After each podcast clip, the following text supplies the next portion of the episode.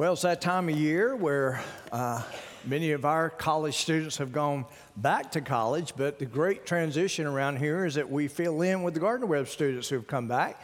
And uh, some of them are here this morning, and it's so good to see you guys. Hope you'll come back, and uh, even some from uh, Cleveland Community College. And uh, we're just so appreciative of your presence here. There'll probably be many more in the 11 o'clock service, uh, but we do have some of you guys here in this service. We do appreciate you being a part of our church.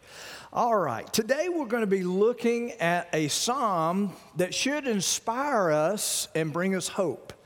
Uh, the, the psalm we're looking at, many people believe King David wrote it, and he seems to be looking back over his life, discovering that God had a plan for his life from the very beginning, and that God had equipped him for his life. He also seems to come to the conclusion that he's really had an incredible life. And so, what I want you to do, go ahead and turn to Psalm 139. That's where we're going to be this morning. We have a couple more weeks with this series, Summer in the Psalms. And um, I, I, think what we're going to discover here, many of you are going to be very familiar with the passage we're going to focus on this morning, but I think it's something that we lose sight of very quickly as we make our way uh, through this very difficult life at times. Now, many of us sitting here today would say that they would not describe their life as incredible. Matter of fact, some of you may be sitting here today and you basically have come to the conclusion that life is not fair. Uh, you may even push it towards God and say, at times, you don't feel that God is fair. I, I, I hear others say, uh, God has never let me down. But for you, maybe you feel like God has let you down. I, I heard uh, some of you maybe sitting here saying, you know, I heard a psalm the other day that says, God will always be there for me, but I don't find that to be true in where I am today. I, I even, some of you may have read God's word and read where God will never forsake you. But you're sitting here today and you're feeling every, every bit of that.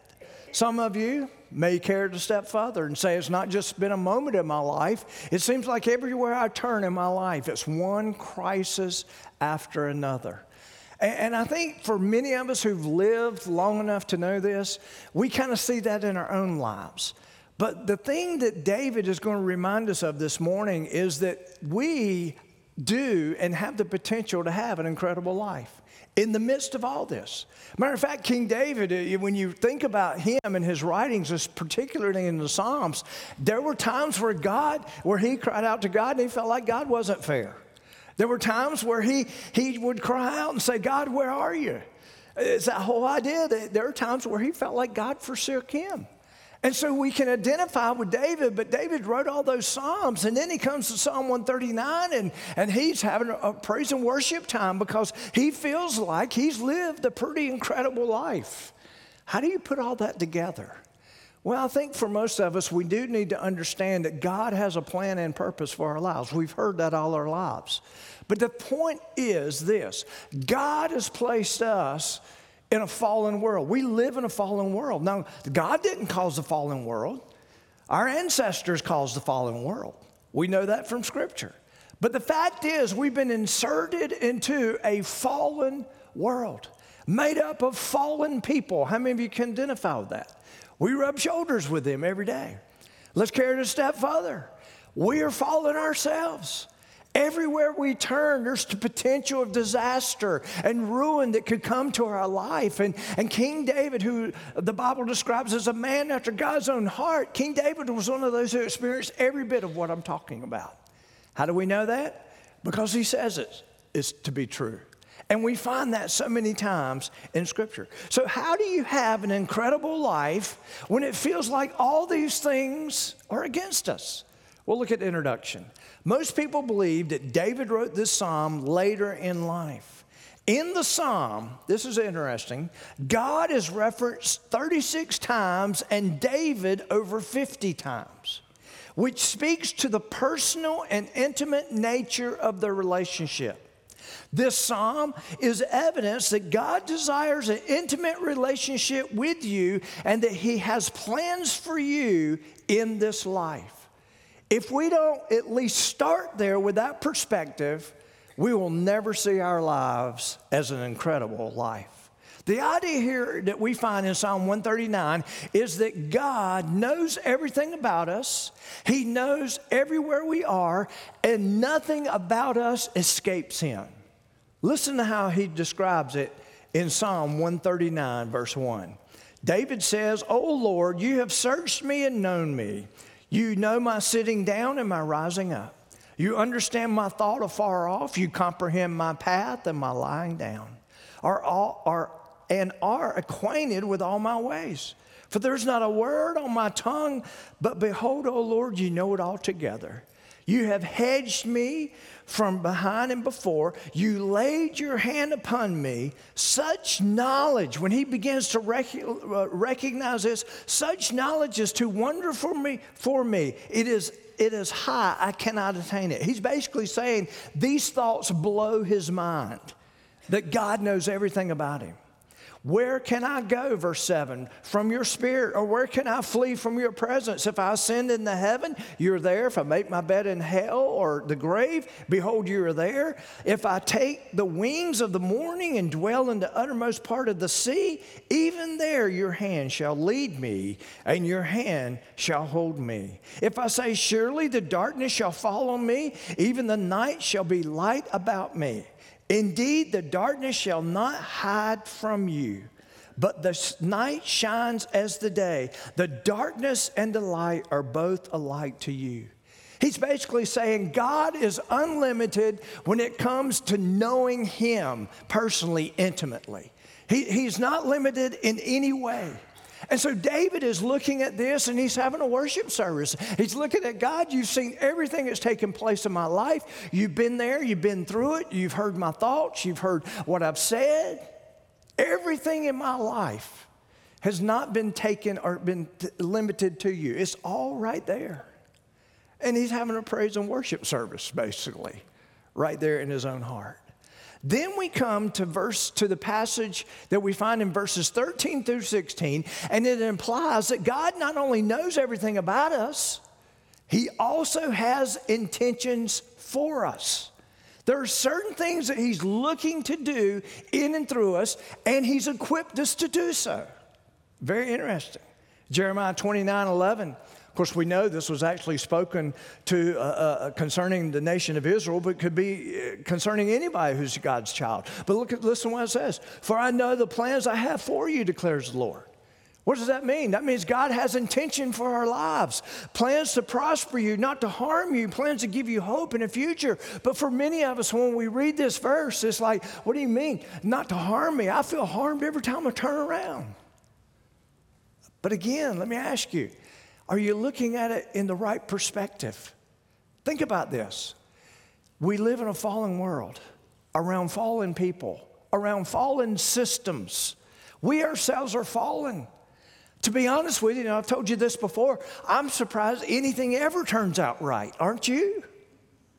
And we look at this, and, and, and but yet God is saying to the nation of Israel, which He could easily be saying to individually as, as us, you know, that, that listen, my plan is not to harm you, it's not to do those things, but there's definitely things that come into our lives that we know do harm us.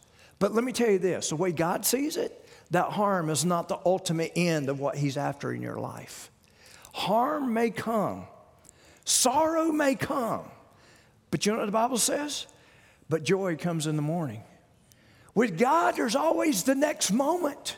With God, yeah, we live in a fallen world and He sees that and He's aware of that. He knows everything about me, and yet, in the midst of it all, He's working a plan in and through every bit of it. I don't know about you, but that blows my mind. It blows my, my mind. Let, let me tell you this about my life personally. I've lived long enough to see what David's talking about. And many of you have too because you've seen it from God's perspective. The harm that has come to your life, the pain, the sorrow that has come to your life. God has a way of making it all work out for the good. For the good. And if you don't realize it here, if you know Him intimately, one day you'll realize it there. It's all in the plan. 40 years ago, today, Kind of amazing. My wife and I were married. 20 years, 40 years ago, 20 years. There's probably only 20 of those years that we should really count. But anyway, 40 years we were married today. And, and I'm just going to tell you, um, it, it, was something else getting married because many of you may not know our story. Some of you know it. You're sick of our story, but I'm sorry. It's, it's testimony God's given me, and I'm, it's my experiences, so I'm going to share it anyway. But anyway, I want you to look at this picture here. Um, there's some, that's, there's some good and bad in that picture right there. Um, but this is our family, and it all began 40 years ago. and, and what's interesting is, when I look at this picture, I'm looking at where we are today. But it didn't start off like that 40 years ago. 40 years ago, if you look at the time period during that time, I, I, think our story, or at least my story, would be just like David's. There were times in which I could look at it and I could say, you know, something, it's been an incredible life, it's been a remarkable life, but for us, it was an improbable life. It really was when we look back at it. But, but it didn't start that way when you begin to look at that. If you'll take the next picture here, that right there is horrifying to me. but that is 40 years ago today, a young guy, a real young guy, and a real young girl. I think we were the only ones smiling in the whole building that day. Everyone else, including our parents, were crying because, you know, obviously we didn't know what we were getting into. But anyway, um, but what you see there in that picture is you see two very young people getting married. And, and, and, what you see at the altar that day, 40 years ago, were two people coming from broken homes, coming from some dysfunction. We've all been there. Matter of fact, my children were raised in a dysfunctional home, weren't yours? yours? I mean, everywhere you touch, it goes back to that fallen nature, that fallen world. There, are there varying degrees of dysfunction? Yeah, there's some of you sitting here today, you're still trying to get past the dysfunction, and I get that. But here's what you need to understand. When you begin to look at all these things, we, we came from those broken homes, there was dysfunction in our life, just like anyone else has. Teenage pregnancy. We were 16 years old in that picture. 16 years old.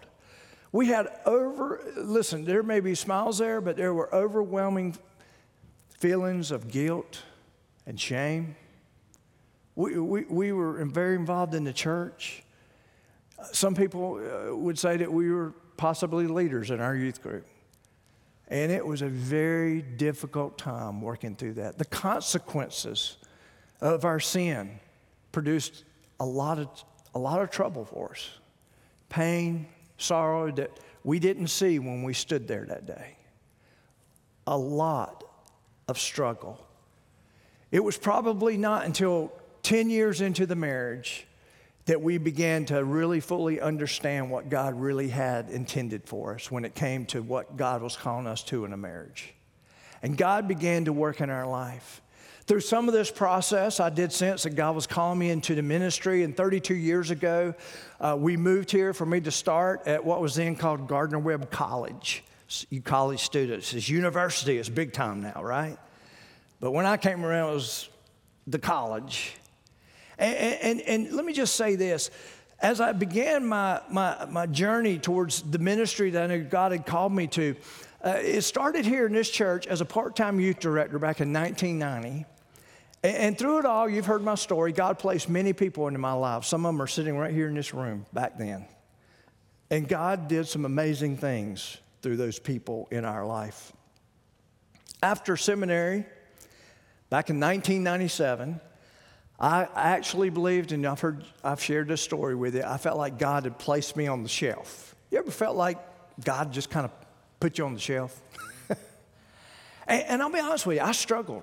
There was about an 18 to 24 month period there where I, I, had my education. I was ready to go fulfill what God was calling me to. And, and to be honest with you, I, I had friends who kind of came through the same church we came out of in Wilmington, and they were already in the pastoral ministry. They were much further ahead than I was. And I, I'm, I'm sorry, I was jealous.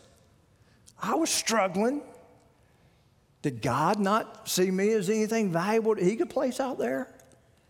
You say, well, you were the youth pastor. You're right. And I had some of your kids. And we had a, it was a great time. God, God used that period in my life to, to promote what he was after. But there's still those times. And you, are sitting here today and you're like, well, you're right. I mean, it, would be tough to go through that. Every one of us have dealt with that.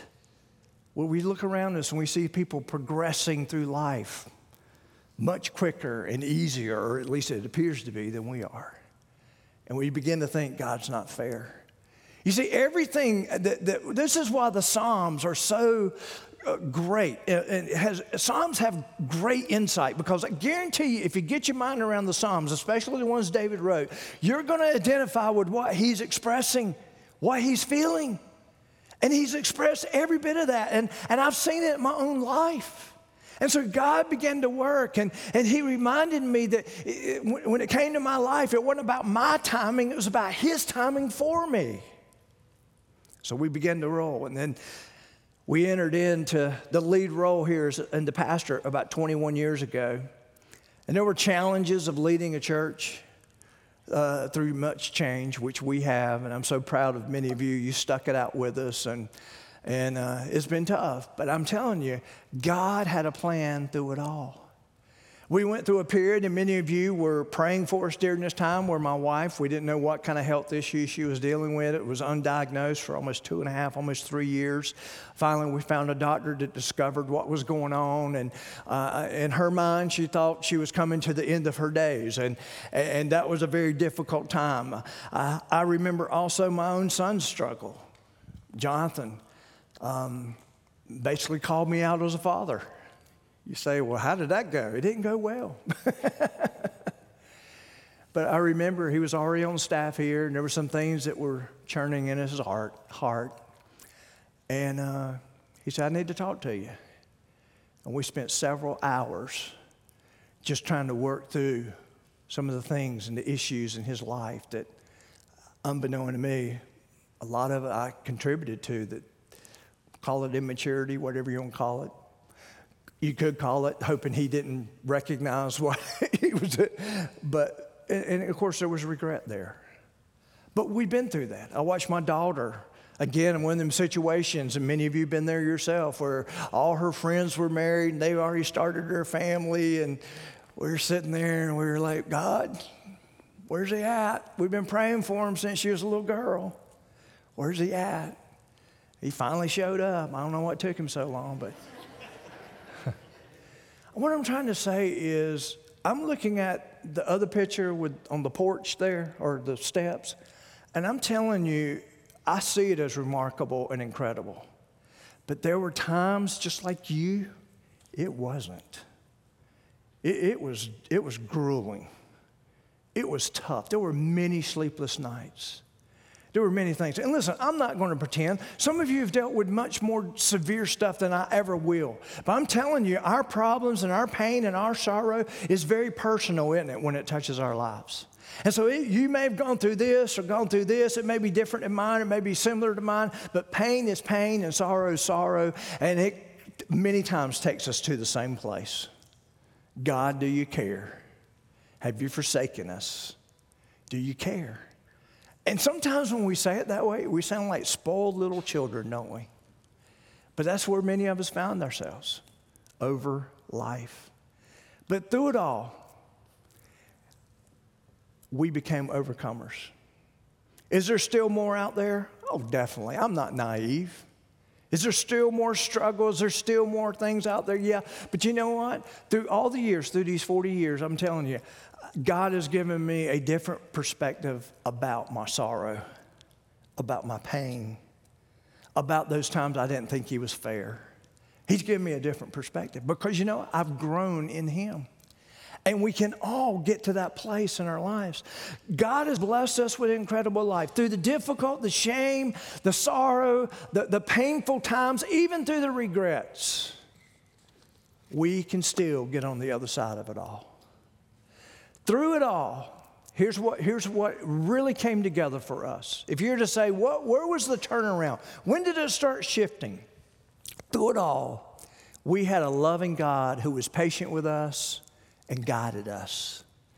You know, sometimes when you're in the midst of a trial and crisis and you're thinking God's not fair, I'm just going to be honest with you. We lose sight that God's hand is still on our life. But it is. He said He'd never forsake us. We may feel He has, but He never will. His word says it, but He never will. There, there was another, uh, another, thing is uh, we soon realized, and, and as God was bringing His word forth in my own heart, I, I came to realize, and I've shared this with you many times, that God wasn't trying to keep me from all this fun and all these different things that the world had, but God's commands, when I learned that God's commands were put in place to protect me and to provide for me, that was another thing that awakened in my heart that God wants the best for me. And sometimes even in the midst of Him wanting the best for me, it feels like He's not fair.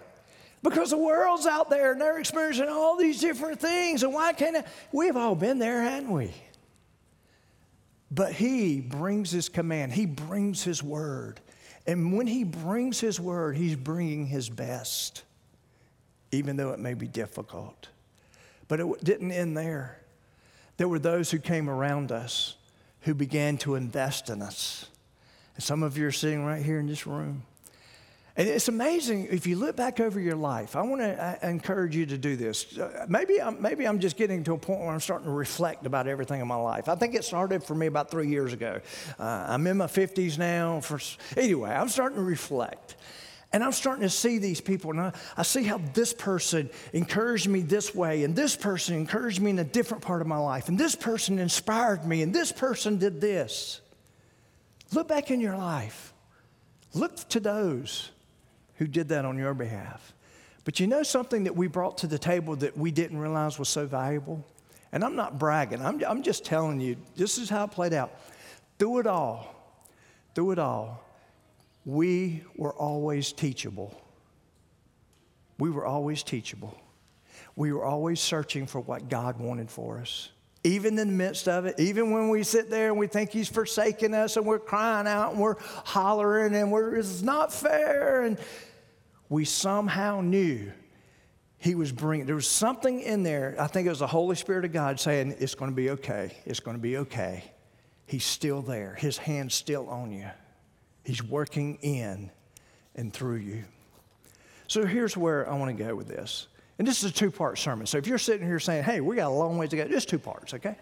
But the first thing is this the incredible life, here's what I've come to conclude. The incredible life includes realizing God created you particularly. And the better word there would be uniquely, but I needed a P word, okay? So, anyway, uniquely, He's created us that way. We find that in Psalm 139. Look at verse 13. He's talked about all, nothing escapes God that's ever happened in His life. God saw it all. And then he comes to verse 13, and it's like it dawns on him For you form my inward parts. You form my inward parts. There were things that were hidden from everywhere else, but you knew about that about me. You covered me. You know what that word literally means? Some of your translations may even say it. You, you wove me, you, you embroidered me. What does that mean? He created something. There was intentionality in how he created us. David saw that. Where did it happen? In his mother's womb. He says, I will praise you. I want to show you gratitude for what you've done. Was David always in the, in the awareness of showing gratitude to God? No, there were times he was whining and complaining just like we do. But David never missed the fact that he could praise his God. And he got there and he says, I'll praise you, for I am fearfully. What does that mean? It means David was saying, I'm in all of what you've done. And then he says, and wonderfully uh, made. And when he says wonderfully made, he's talking about the functionality of who he is. And, and from this, we can take that David could have been sitting there that day and he could have been moving his hands. And he's like, wow, look at the intricacies of what God has done. Look at how he's created the speech, how I can hear, how I can experience the world around, how can I, nature and all those things, and how I can experience him. He began to look at all this. Marvelous are your works. The idea is that nothing compares with what you've done when you created us. And then he says this, and that my soul knows very well. When he says the soul, he's talking about the deepest part of who he is. It's you. The deepest part of who you are is who you are. And so David is basically, and he could have easily been saying this, he, he, he, said, Lord, through it all, through all the whining and complaining and all the different things that I've said about my life, I've come to know in the deepest part of me that you know me very well and you know exactly what you're doing when it comes to my life. I am convinced that I was created intentionally. Now, some of you could be sitting here today and you could be saying, you know something, I look around and there's people who have so much more to offer, or I feel that. There's, I look around and people have so much more, and I look around and you start making all these comparisons. Let me tell you about what I've seen in comparisons in my own life. The more I compare myself to other people, the less grateful I am sometimes. How many of you ever been there? And it gets hard to praise God when you're not grateful. And so we make all these comparisons and we do all these different things, but David's taking a step back. He said, But you know something? I was created intentionally by you. So let's look at what that means. The first word there is singularity. It's the idea of what makes you you. Have you ever, have you ever asked yourself that? What makes me me? Some of you are like, who thinks that way? This guy does, okay? But, but it's really true. I mean, what makes you you? He, he's already said, I've made you fearfully and wonderfully, marvelous are the works. There's intentionality in everything he's describing here. But what makes you you? Well, your personality makes you you. How many of you have one of them outgoing personalities? And, and when you're around those who are kind of closed off and kind of to themselves, you get that look, you, you know, they just look at you, why don't you tone this down, you know? You, you know what I'm talking about. But some of you are just oozing all kinds of energy. Makes us sick, to be honest with you. No, I'm joking. but you do, and there's some of you more laid back, you're more introspective, and you look and you discern and you see. Well, well and, and there's so many different ways God has made us. How about our talents and abilities? Some of you have amazing talents and abilities that God can use, and, and, and you didn't just happen to pick those things up. He created you with intentionality. He gave you the mind to be able to get to where you are. How, how about this? Your strengths. What you're good at. I've shared with you at, on occasion, there's things I'm terrible at. I think I told you not long ago, my, my father in law, Tina's dad, was Mr. Handyman. He could do anything, and if he couldn't fix it, he built it. I mean, this guy was amazing, and this guy's nothing like that. Nothing like that. And when my wife reminds me I'm nothing like her dad, I say, Well, there's things he couldn't do that I can do because we're all made uniquely. How about your weaknesses? You know, I'm convinced it's not just knowing our strengths, it's knowing our weaknesses. And let's just face it, we've heard people that thought they could sing, they can't sing. How many of you know what I'm talking about? And you sit there and you're like, you hearing what I'm hearing? You, you, you know, I, am messing with you, but, but it is. It's that whole idea that sometimes knowing our weaknesses helps fill in the gaps. How about our experiences? Do you know that the greatest platform of ministry God has ever given me is from my experiences? What I've been through? If there, I can tell you every way, and I've experienced every way you can destroy a marriage. Bam. Yeah. And I'm just going to tell you, God uses that. How about your passions? There's passions in there. There's things that move you. Those are things that God can use in a spectacular way. In Ephesians chapter 4, I, I, want to give you an example. I've shared this with you before. But in Ephesians chapter 4, verse 11, I want to read to you. This is my passion. I live for this. I really do. I mean, there's just something about me wanting to do this. I'm, I'm, I feel like I'm disobedient when I don't. And for you, maybe there's a word in Scripture that says, hey, that's me. That's my passion. That's what I want to see God do through me. But mine is Ephesians 4.11. It says, and he gave some to be apostles, some prophets, some evangelists, and some pastors and teachers. And why would he do that? Well, for the equipping of the saints and the work of the ministry, for the edifying the body of Christ. Listen, that is my deepest passion, is to help people to be equipped, to, to encourage people in their walk, to edify people. That is my living passion. Me standing up here revealing all my vulnerabilities, I'm just going to tell you, my passion supersedes whether how you think of me this morning. Because I want you to understand that God has a great plan for your life through the difficult, through the pain, through the sorrow, through the stupid mistakes you may have made. He has that. Our passions. What, what's some more? Verse 13 says, Till we all come to the unity of the faith and of the knowledge of the Son of God, to a mature man, to the measure of a stature of the fullness of Christ. My, and verse 14 says it all that, that we should no longer be children tossed to and fro, carried about by every wind of doctrine and the trickery of men and the cunning craftiness of deceitful plotting. When I look around the world today and I see the delusions people are living under and the deception people are living on, it grieves my heart. It really does. And it should all our hearts. But there's a passion in me that wants so much to help them to understand God has a plan for their life. It's a better plan they could ever imagine. If they'll even make an attempt to move towards that plan, they'll see the incredible life He intends for us to have. That's my passion. My question to you this morning is what's your passion? What has God given you and your talents and your abilities and all those things that He's poured into you? What's your passion? I know that when we have that salvation that's provided through Jesus Christ, we're going to talk about this in just a moment, that with it comes spectacular things. And when He did that work in my life, He brought certain passions to my life. Next, realizing God created you particularly uniquely, it comes also through our salvation. The Bible says in Ephesians 1 4, this blows my mind. Don't ask me to explain it. I've preached sermons on it, but here's what it says Just as He, that's God, chose us in Jesus before the foundation of the world, that we should be holy and without blame before Him in love. Think about that. Does that just blow your mind?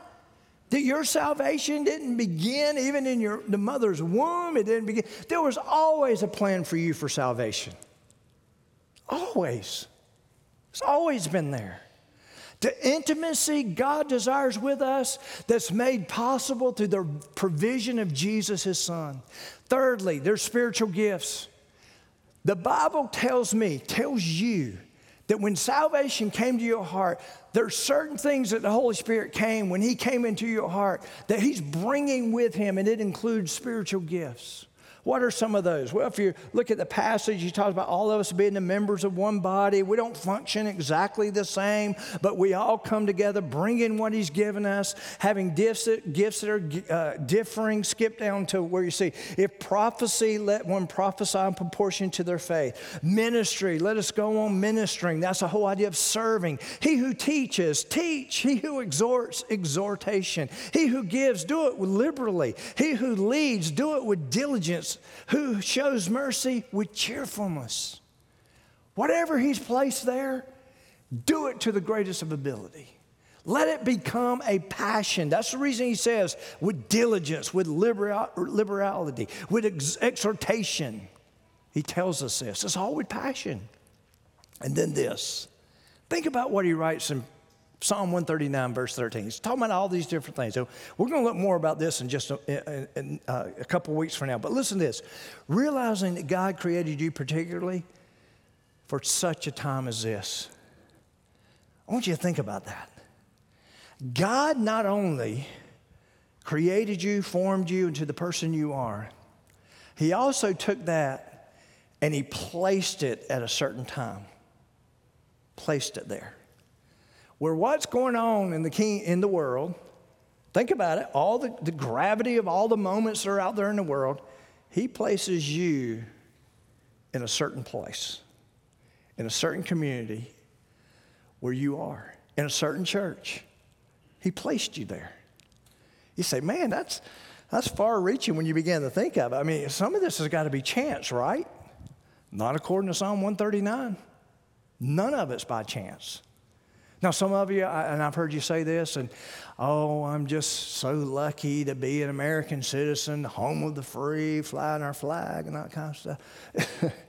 Listen, I don't call it luck. I, I don't believe in luck. I, I believe God's very intentional on what He does. And are we blessed to be able to live in a free country? Absolutely. Does it have its problems? Absolutely.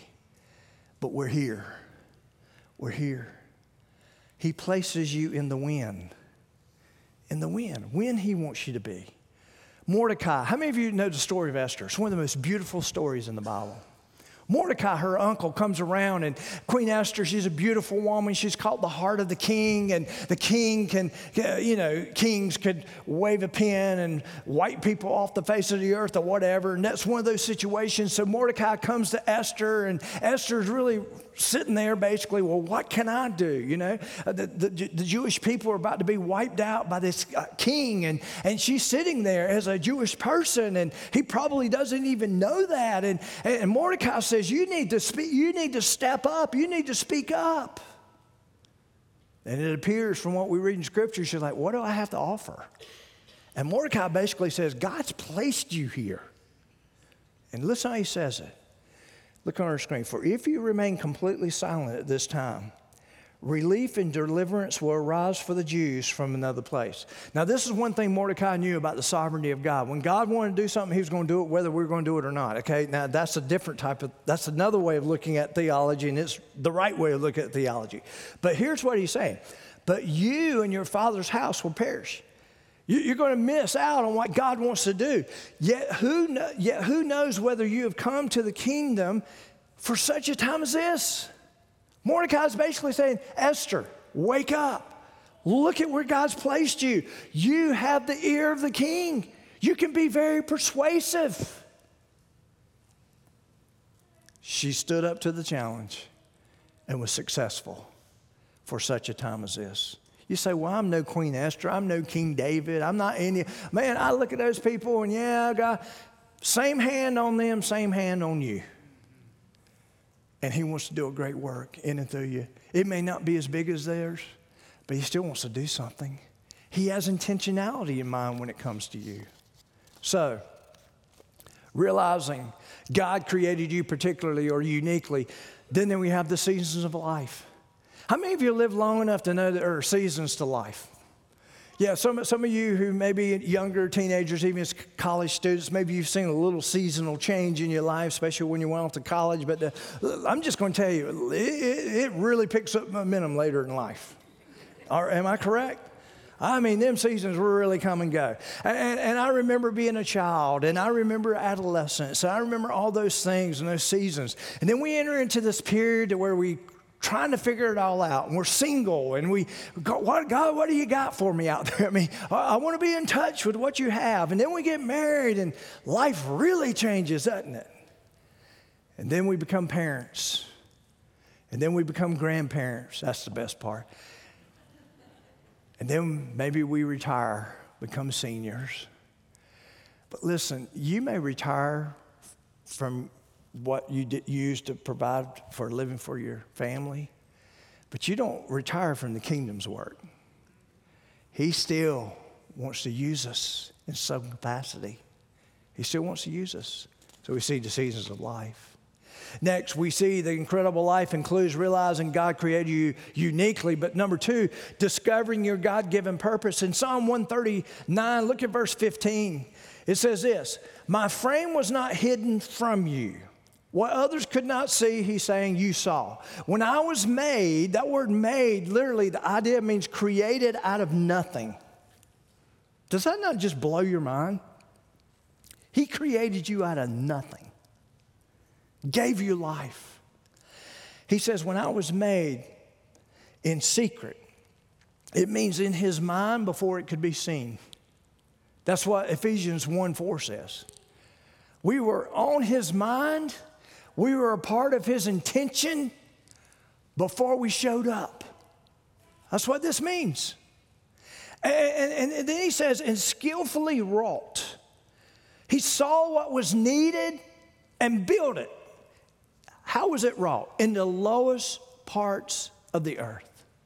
With the simplicity of it all, he created this masterpiece. Think about that. That's who we are.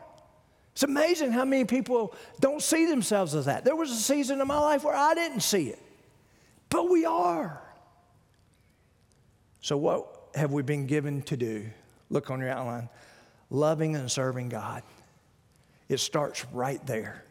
The very one who created you intentionally, the very one who poured life into you, the very one who put you into such a time as this, the one who created the complexity of who you've become. Think about that. He wants you to do, he wants you to worship him through it all. That's the idea of loving and serving Him. Matthew 22, Jesus, the, the, the lawyers of the day came and they were trying to trip up Jesus. And, and so they asked this question. It says, Teacher, what is the greatest commandment in the law? Jesus said to them, You shall love the Lord your God with all your heart, with all your soul, with all your mind. This is the greatest commandment.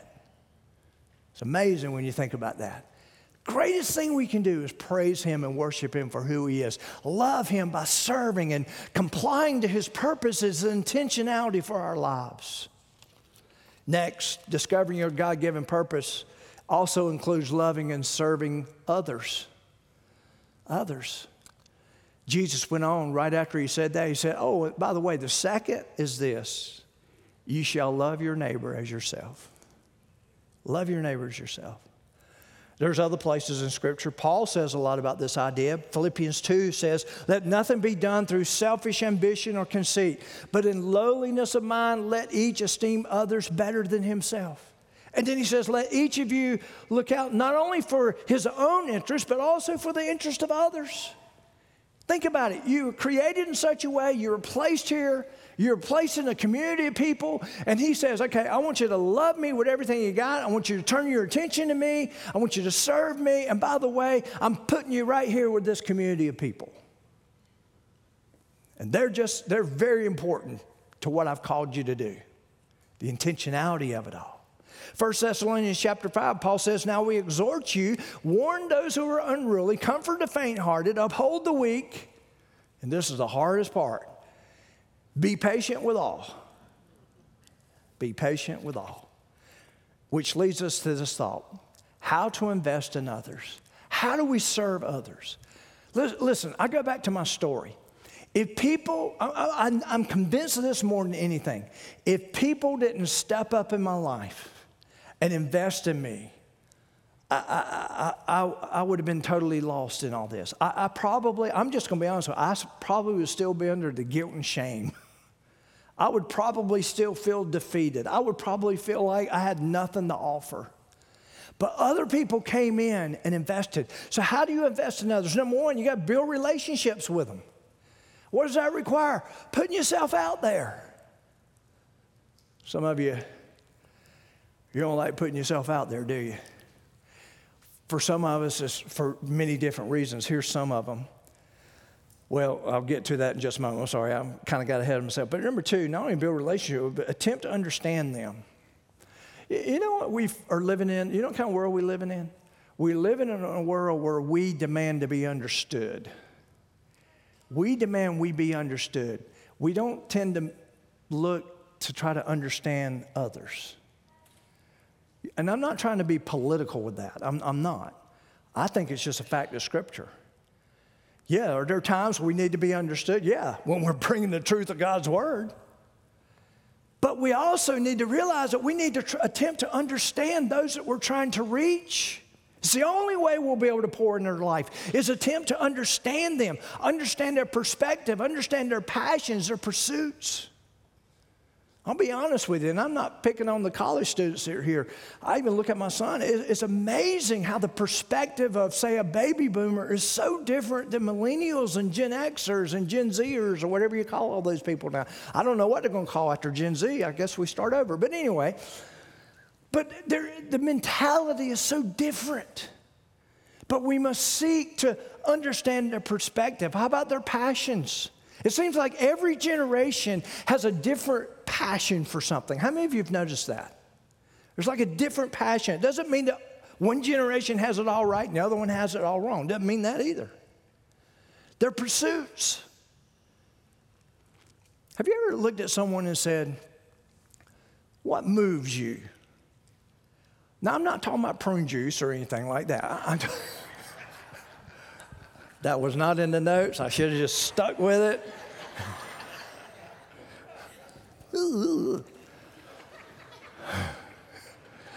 some of you sitting here, that's so disgusting. Well, then I recommend you never come back here again.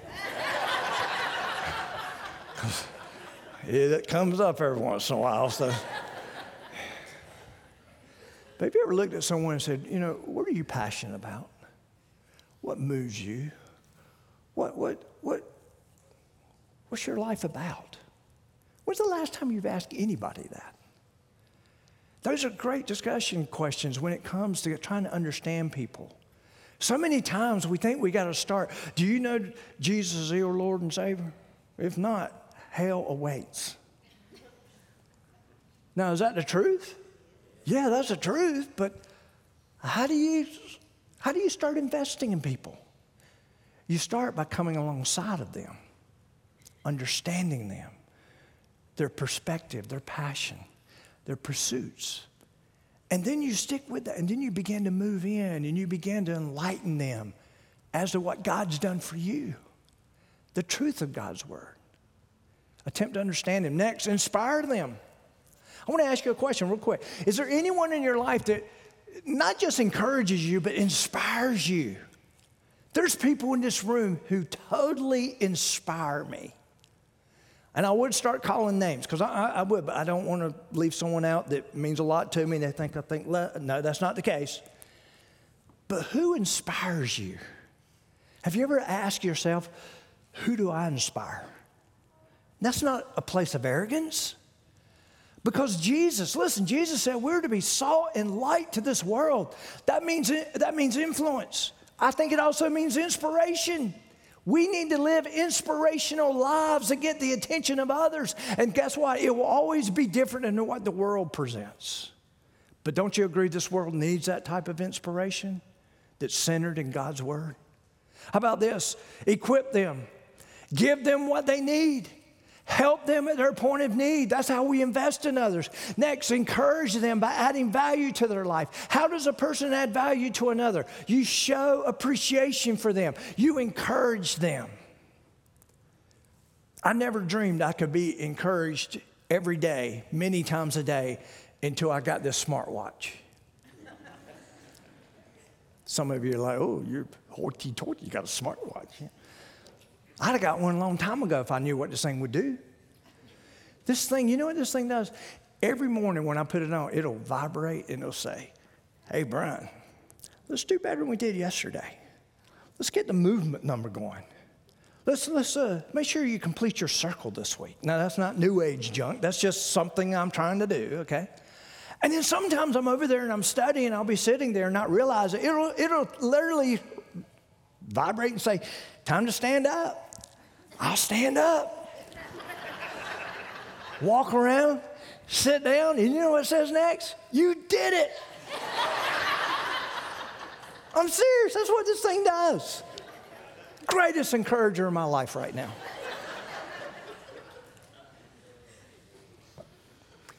we need to be that for other people.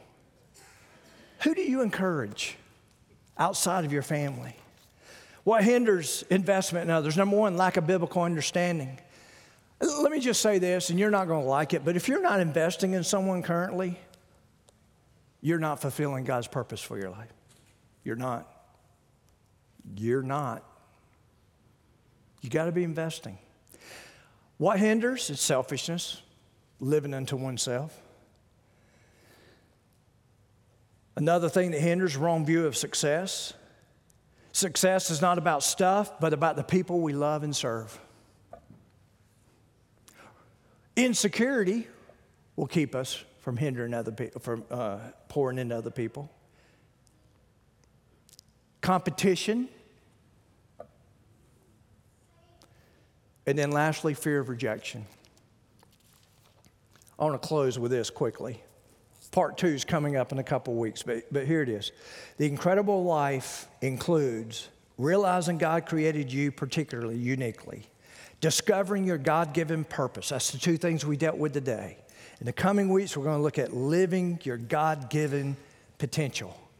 I'm going to give you a little idea where I'm headed. Realizing you have potential, then living the potential. It comes down to the right attitude, right perspective, and the right people who are in your life. That's where we're going to be in two weeks. And then lastly, standing before God pleasingly. Listen to what Jesus says, one of the most well known parables, Matthew 25, 21. Here's where we want to be when it's all said and done. Well done, good and faithful servant. Don't you want to hear that? Well done, faithful. You were, fear, you were faithful over a few things, I'll make you ruler over many. Enter into the joy of the Lord. You know what he's saying? This is the finish line. This is where you feel fulfilled. This is where completion happens. This is, this is a great thing to cross that line. Faithful to what He's called us to do. Would you pray with me? Father, we just come to you right now and we just thank you so much for your word. Lord, I just thank you for Psalm 139, the way it ministers to me personally, and hopefully it does so many here today. But Father, when we began to uncover the fact that you not only love us and you sent your son Jesus to save us, you have great intentionality for our lives. You have a purpose, you have a plan. You created us uniquely, placed us where we are today. The, the when, it could have been a thousand years ago, it could have been 200 years ago, but it's in the now.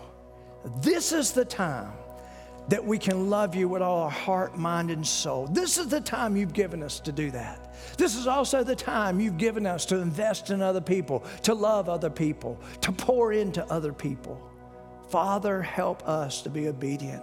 And Father, from it all, I pray you'll give us the greatest sense of satisfaction when it comes to being obedient to what you've called us to do.